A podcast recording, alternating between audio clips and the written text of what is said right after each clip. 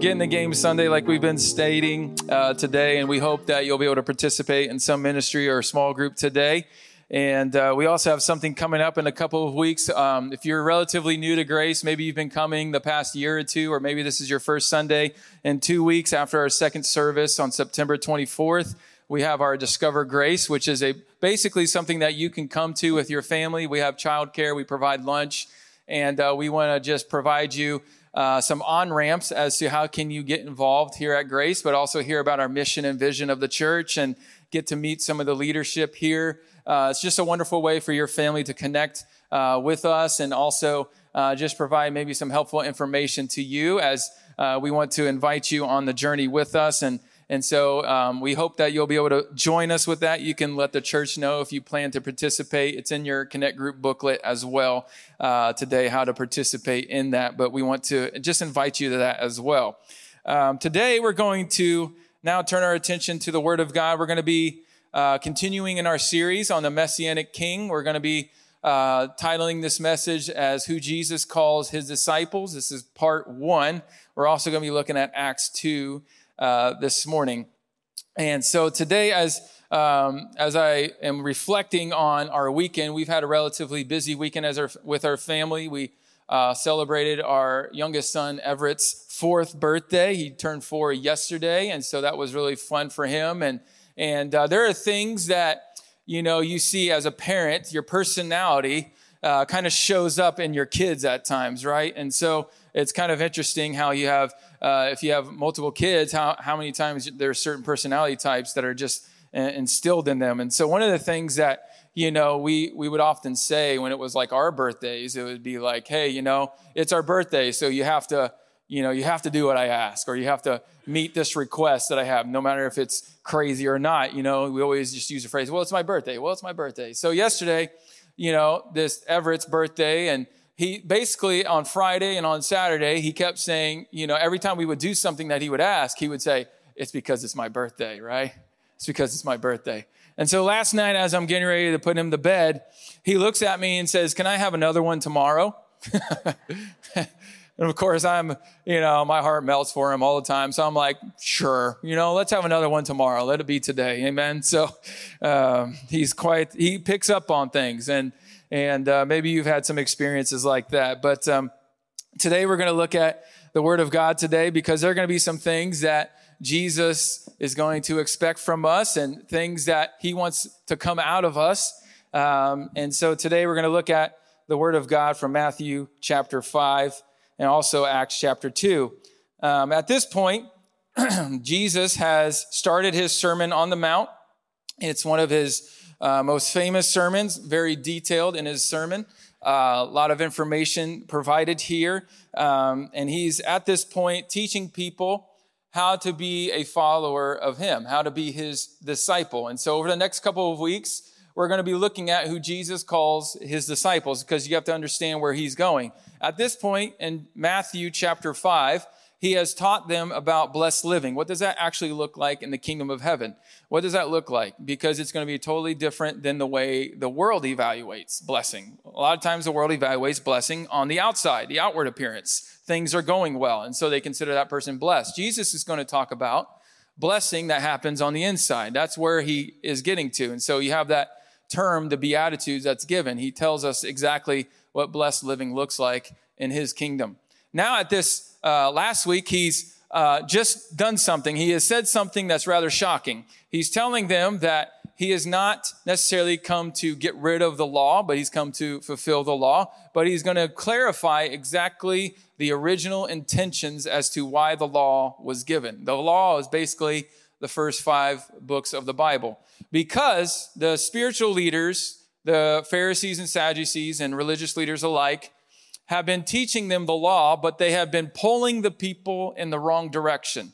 They have a lot of influence. They not only are teaching the people how to build and develop a spiritual life, they're in control of, of everything. They're in control of buying and selling, like everything evolves around them. And Jesus has now just said, if your righteousness does not surpass theirs, you will never enter the kingdom of heaven.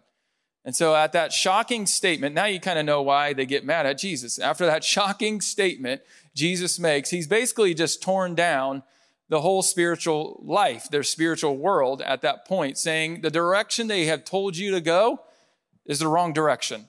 You actually need to go the opposite direction. And if you continue on this path of the direction that they are leading you on, you will never enter the kingdom of heaven. And so now they're at this point of where they're hearing that and they're like, so what hope is there for me if if I continue on this path, if I if they're supposed to be the spiritual leaders of my day and my righteousness does not surpass theirs, I'm never going to enter the kingdom of heaven, which means I will never have a chance to enter the kingdom of heaven. And Jesus is now going to build up the type of spiritual life that he had designed for them to live. And now he's building it up because he's not he's not bashing them. He's not ridiculing them. He's not telling them, "Man, you really messed up. Like you've really made made some major problems." You know, what Jesus is simply doing is he's trying to tell them the direction you're going needs to be torn down, but now Jesus is going to build them up because you're going to see this over and over and over again. Jesus is not in the business of tearing people down, he's building them up. He's providing with them, he's providing to them the dignity that they rightfully deserve. And you'll see that throughout the Gospels. You see that Jesus will constantly be building people up. But there are some things that need to be taken out of their life because of maybe labels or maybe specific teaching that they received that is totally destroying their spiritual journey. And Jesus has to address those things so that they go in the right direction for their life. And so now Jesus today is going to teach us on something. And you may be wondering, okay, we're going to be, you know, uh, participating in small groups. We're going to be serving today. And now we're going to be talking about this passage of scripture today. And the topic of it is on murder. like, that's strange. How does that work? Well, I'm glad you asked because Jesus is going to get deeper than just the term murder. He's actually going to take it a whole lot deeper than what it looks like on the surface. And so we're going to read verse 21 through 26 today, talking about living in community with one another. Here's what Jesus says. Verse 21 You have heard that it was said to the people long ago, You shall not murder. Anyone who murders will be subject to judgment. But I tell you that anyone who's angry with a brother or sister will be subject to judgment. Again, anyone who says to a brother or sister, Raca, is answerable to the court, and, and Anyone who says, You fool, will be in the danger of the fire of hell. Therefore, if you are offering your gift at the altar and there remember that your brother or sister has something against you, leave your gift there in front of the altar. First go and be reconciled to them, then come and offer your gift. Settle matters quickly with your adversary who's taken you to court. Do it while you're still together on the way, or your adversary may come, may hand you over to the judge, and the judge may hand you over to the officer, and you may be thrown into prison. Truly, I tell you, you will not get out until you have paid the last penny. So, here's what Jesus is saying. He's addressing something right at the start. He says, Here's what the law states you shall not murder. If you do, you're going to be answerable to judgment. And then Jesus says, If you're angry with your brother or sister, watch this, you get the same result. You get the same result. You are also answerable to judgment. It's a very interesting thing. Jesus has already stated that he has not come, in, come to take away the law, but to fulfill it. And many people would accuse Jesus of trying to get rid of the law or he didn't take the law serious enough. You know what? I realize Jesus actually takes it farther than what is stated. Because why? Because Jesus is now providing for us the original intentions behind things and why they were said. Jesus is getting deeper. He's not just talking about the physical act of murder, he's actually talking about anger. And before you may think, isn't there righteous anger? Jesus is not talking about righteous anger. We learned in Proverbs what the righteousness, righteous anger looks like. It involves injustices that God says, I want and I will correct. And that is what Jesus is referring to when it comes to righteous types of anger. And that's what the Word of God is referring to. Injustices that God is so passionate about that He wants to correct and make right. This is not talking about this. This is the type of actions that will happen when somebody is angry. They will do what it says, not only murder, but they will do other things. They begin, Jesus not only talks about murder, but he talks about this word called raca, which simply is this it is calling somebody empty headed. And another phrase that you could use is calling somebody a moron. And this is what Jesus says you do not do that in my kingdom. You do not do that. Name calling is not a part of my kingdom. And Jesus is showing us something here because the world and the culture that they live in is divisive, very divisive. In fact, they are preaching a message that shows that there are more divisions than they are unified things. Simply put, Jesus has brought is basically addressing something indirectly because they would see this and we see this. You have your Pharisees, you have your Sadducees who did not like each other and they were divisive. And people would have to pick a side on who they were following. Would I follow the teaching of a Pharisee or would I follow the teaching of a Sadducee? Which one would I follow? Isn't the world still dealing with the same problems? More about division. It's more, we focus more on the things that divide us than unite us. In Jesus' kingdom, Jesus is saying, as you walk on this planet Earth, those who are my followers will recognize that there's more that unites them than divides them. It's the quite opposite of what the culture has been showing and teaching. There's more that unites than divides. It's such a interesting thing that Jesus is going to take them on.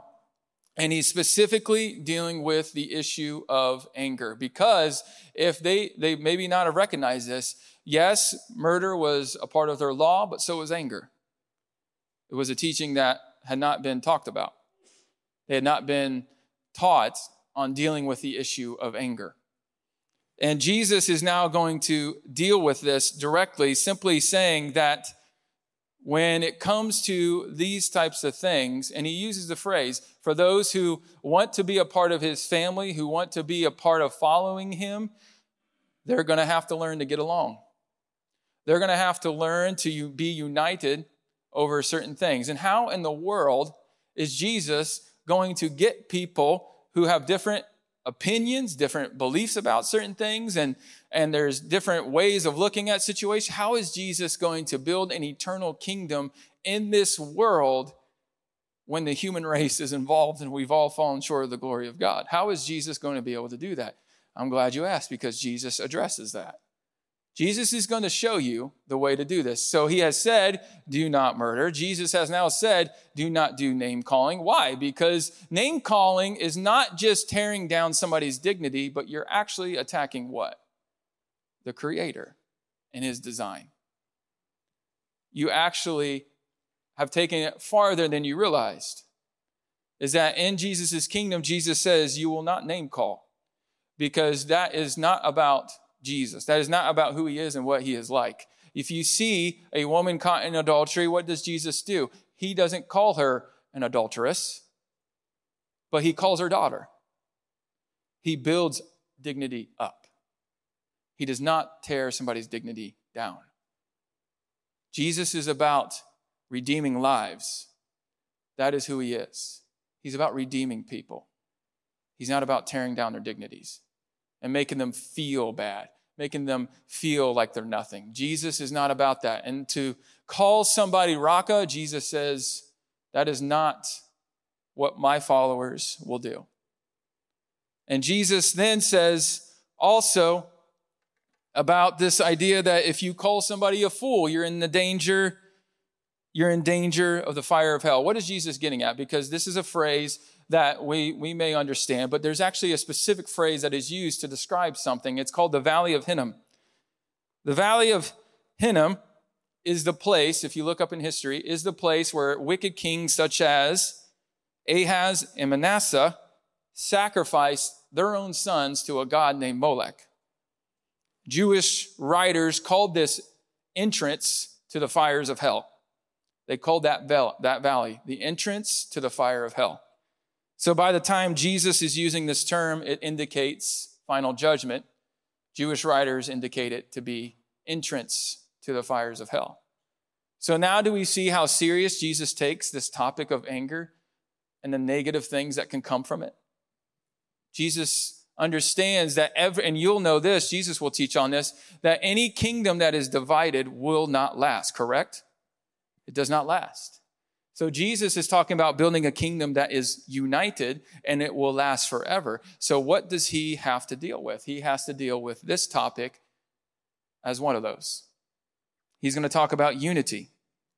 So, how does Jesus expect us to do this? How does Jesus expect us to live in this place of, of, of not being angry with somebody, not being divisive, but being unified? How does Jesus do this? Well, he talks about it. He tells you exactly what to do because he's in the business of reconciling people. And he says, You're also going to be reconciling yourself to one another because he understands that as we walk through life, you and I are going to have blowups. You and I are going to make mistakes. You and I are going to say things that we should not say. We're going to do all those things. We're going to, we're going to hurt people intentionally or not. We're going to do those things. And so what does Jesus tell you and I to do? Well, he says, if you're my follower of Jesus Christ, here's what you'll do. You're going to own it and you're going to go to them, not them come to you. You're going to go. You're going to go if you've hurt somebody, if you have done something, you're going to go to them and you're going to address it. They're not going to come to you about it because you're the one that did it. So Jesus says, own it and go to them. Does he not? He says, you go to them. He says, in fact, it doesn't care what kind of gift or whatever you're doing for the Lord, it doesn't matter any of that. He says, even if you bring a gift to my altar and present it to me, he says, leave it and go be reconciled. He says, leave it behind. Once you reconcile, then come back.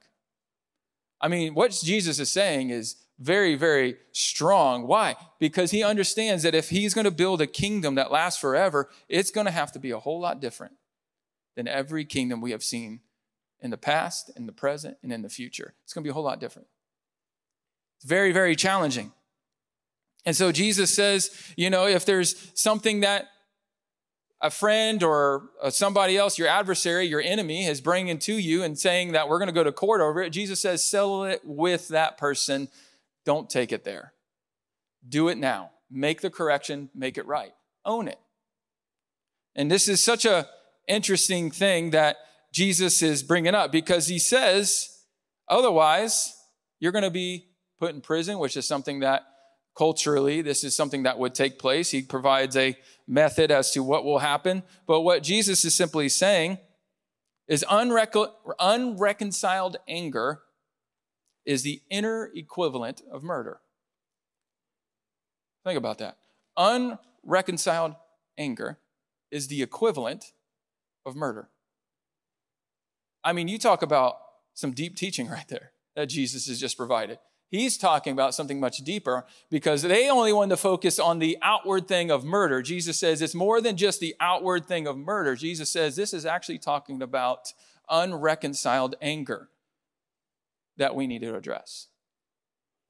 Jesus gets that deep. And what he wants us to know is unreconciled anger will destroy relationships. How many know that it does? Unreconciled anger destroys relationships. In the kingdom of heaven, what is it about? It's about reconciliation. We are going to be agents of reconciliation because Jesus has reconciled us. Yes, we become agents of that. We become agents of healing, not agents of destruction. That's who we are because of what Jesus has done for us. We don't do things norm the, the way the world does. We don't respond the same way. We do things differently. And this is what Jesus is calling us to do. You may be thinking, well, how, how do we continue on doing this? Well, this is why it's so important. As you see in the book of Acts, you'll see how the church grew and how the church became more deep in their relationships. What did they do? They not only had large gatherings, but they had small groups with it. They met together. Because when they would go to the temple, they could not have large gatherings. It was unacceptable. Because why? They didn't believe in Jesus. And so they had to do this strategically. They had to do this in small groups. They had to do this in a different way. So they not, not only had places where they could potentially have a large gathering, but they also found ways to meet in smaller groups. Because why? Because they had to get to know each other. They had to get to learn to communicate and be around somebody who doesn't look like them, think like them, talk like them, because you're inviting not only Jews, but you're trying to get Gentiles involved now who are not Jews. And all of a sudden, you have all these different types of cultures, you have different opinions, you have different beliefs on certain things and how economy should work and how you should treat your kids and your family. All these different things are coming at one time. And Jesus says, here's the key for you is to be in community, real community with people. Get to know them and they get to know you bring something to the table, and they're going to bring something to the table for you. It's very interesting what Jesus is getting at. And I'll share with you one of our stories that I just absolutely love. We had a, a group meeting and the teacher was providing some biblical references of names of individuals in the Bible, Noah, Moses, those kinds of things. And, there, and one of the attendees recognized something. They recognized that another attendee in the room was giving that face like they didn't know what those references were. You see what that attendee realized is that person was newer to the faith. That person was a new believer in Christ. They were new to the church and they didn't fully understand the references that were being given. And so that attendee, rather than saying, I know everything, I already know what's going to happen, I already know those stories, or I already know that teaching, they went to that person who was having a hard time following and they sat next to him and they began to explain to them the references, the background of those names. They decided to not only just attend, but to participate by helping somebody else on their spiritual journey. And both of those individuals are still in our church years later. Why? Because they not only looked at it and said, I can bring something to the table, but now somebody can bring to, something to the table for me. I can learn and I can also give. I can receive and give. That's what Paul says to do. He says, practice the gift. The, the, he says, practice the discipline of giving and receiving. That doesn't just apply to finances, that applies to relationships. And it can be hard because when people are dealing with so much stress, so much anxiety, and maybe they get nervous around people and all these different things, that's okay. You're welcome to the table. Bring your stress, bring your anxieties, bring all of that. Because you know what? Jesus invites you to his table all the time. And he will teach us and help us and show us that not only do you bring something to the table, somebody's going to bring something for you. I can honestly say I've learned a lot from being at the table from people who may have been in church for a really long time or not even been in church for a whole long time. I learned something by being around them, by communicating, by learning things about them, and them learning things about me. I learned so much just by simply doing what Jesus said to do being in community with one another. This is where it is conversations take place, this is where deeper relationships are built, and this is where united hearts come together. We find more reasons why we're united rather than division we find more reasons behind it. I learn about people's convictions that may be different than mine. I learn about their background, their history, their family, what they know about Scripture, what they don't know about Scripture. Some know more than me, some know less than me. It's okay. We come to the table together and we commune together.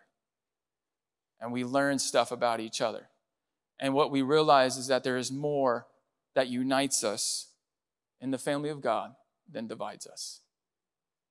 Now I'm going to bring up a second part because, you know, I'm going to use this scripture found in Acts chapter 2, verses 42 through 47. And some people may be wondering, why are you cherry picking? Why are you going all the way to Acts for this? Because I want you to see the teaching Jesus just gave, but how it plays out in the actual local church. And what happens when the local church takes Jesus' teaching as verbatim and does what he says? Things begin to happen in an unreal way. And I, my prayer is this, is that we as a church will, will come to a point where we continue to strive and strive and perfect what this church does. Because when you strive for what they're about to do, you're going to see the results of what they're going to be seeing in their churches. It says this in verse 42 it says, They devote themselves to the apostles' teaching, to fellowship, to the breaking of bread, and to prayer. There's thousands that have just come to know Jesus, and that's the day. He says, Everyone was filled with, watch this, awe at the many wonders and signs performed by the apostles. All the believers were together and had everything in common. They sold property and possessions to give to anyone who had a need. What were they doing? Not only in community, but they're serving people, serving others.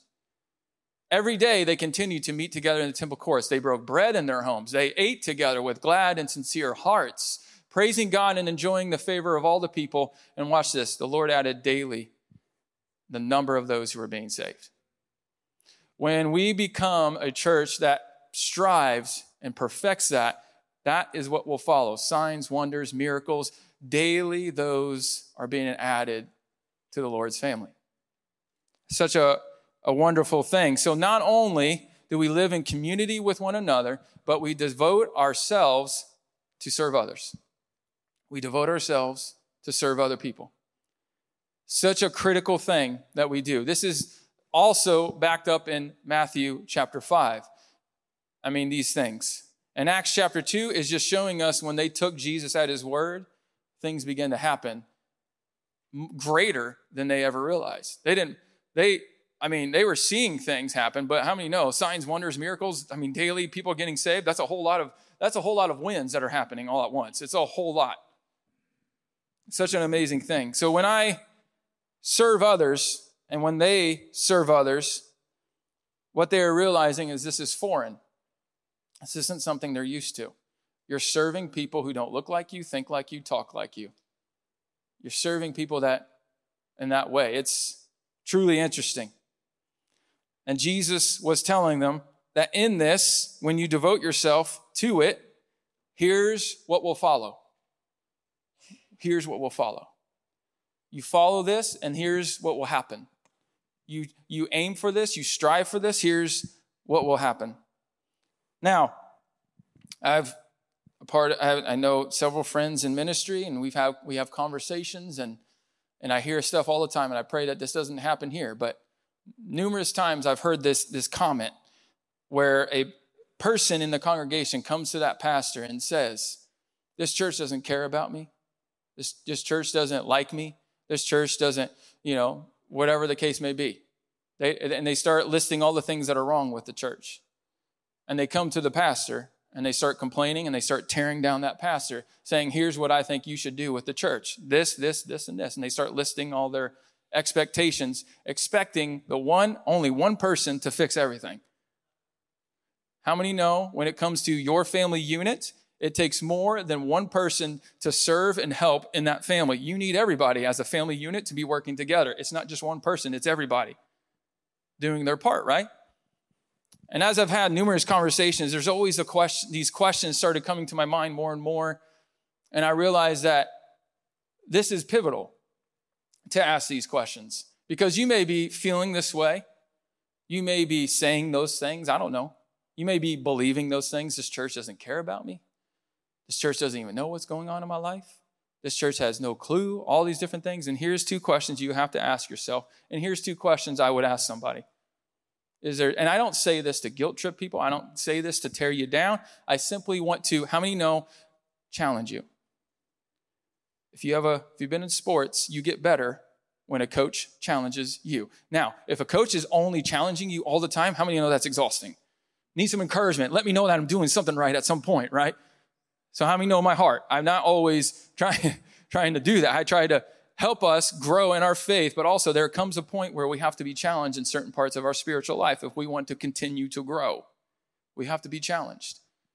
And so there are two questions you would have to ask yourself because it's pivotal. Number one, am I in a small group? There's where natural care and community take place. Naturally. It happens. I've seen it too many times. I don't have time to give you story after story after story of things happening in people's lives, and the small group knew about it. The small group met the need. The second question Am I serving on a team? Natural community, natural things happen when we do what Jesus calls us to do? Am I serving on a ministry team? Am I doing what Jesus has already asked me? If I'm not doing any of those things, now I know why. Because Jesus calls us to community, Jesus calls to service. He does not call us to isolation. He calls us to stay together, to be together. Because if you want to be stronger, if you want to be better, if you want to follow Jesus, You've got to take steps of faith, even if it's uncomfortable. Faith is not about comfort. Faith is about doing things that you naturally don't do. And when you take, and I talked about this on Wednesday, when you take a step of faith towards Jesus, you're doing something that's very foreign to the enemy. The enemy can predict human behavior and he can predict your human behavior. But the one thing that trips him up is when you step out in faith when you take God at his word and say it may not I may not think that it's going to work this way, I may have different opinions about what he is saying, but you know what? When I take a step and follow Jesus, I am doing something that's foreign to the enemy and it is unpredictable. Faith in the enemy's eyes is unpredictable. It's very unpredictable. Why? Because he is not a person of faith. Because he is a person who is resistant of faith. You want to move in power? You want to move in authority, that the power and authority Jesus has called you to do? Take steps of faith. Go against the grind. Go against the, the things that you believe and, and some of the things that you just said, well, I've done that before and it didn't work, and I've tried that before and I got hurt, all these different things. And I'm not minimizing any of those things. I'm just simply suggesting to you push forward, move forward, trust God at His word for what it says, not what we want it to say but for what it says. And I'm telling you, things will begin to happen all the time. And I'll close with this story because I think it's impactful. We have a foster family group here at our church, small group. We have a donation closet where we know that a foster parent can get a phone call, say, hey, we're bringing these kids over to your house and they got no time really.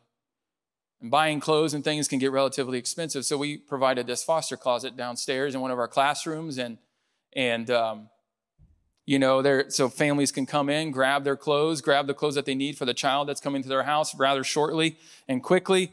And we had this one particular lady come into our or come to our front door one day and said, "Hey, I heard about this through word of mouth, I guess." And said, I, I have some kids coming to my house. I need some clothes. And I heard this church has some. And so the person that was at the door invites them to come in and, and, they, and she takes them downstairs and she starts showing them and figures out that this lady speaks Spanish. I don't know how that came up, but they started talking. And, and all of a sudden she says, Hey, we have a Henderson Road campus and the service is in Spanish. You should probably go. You would like it. And the lady actually showed up at the Spanish church.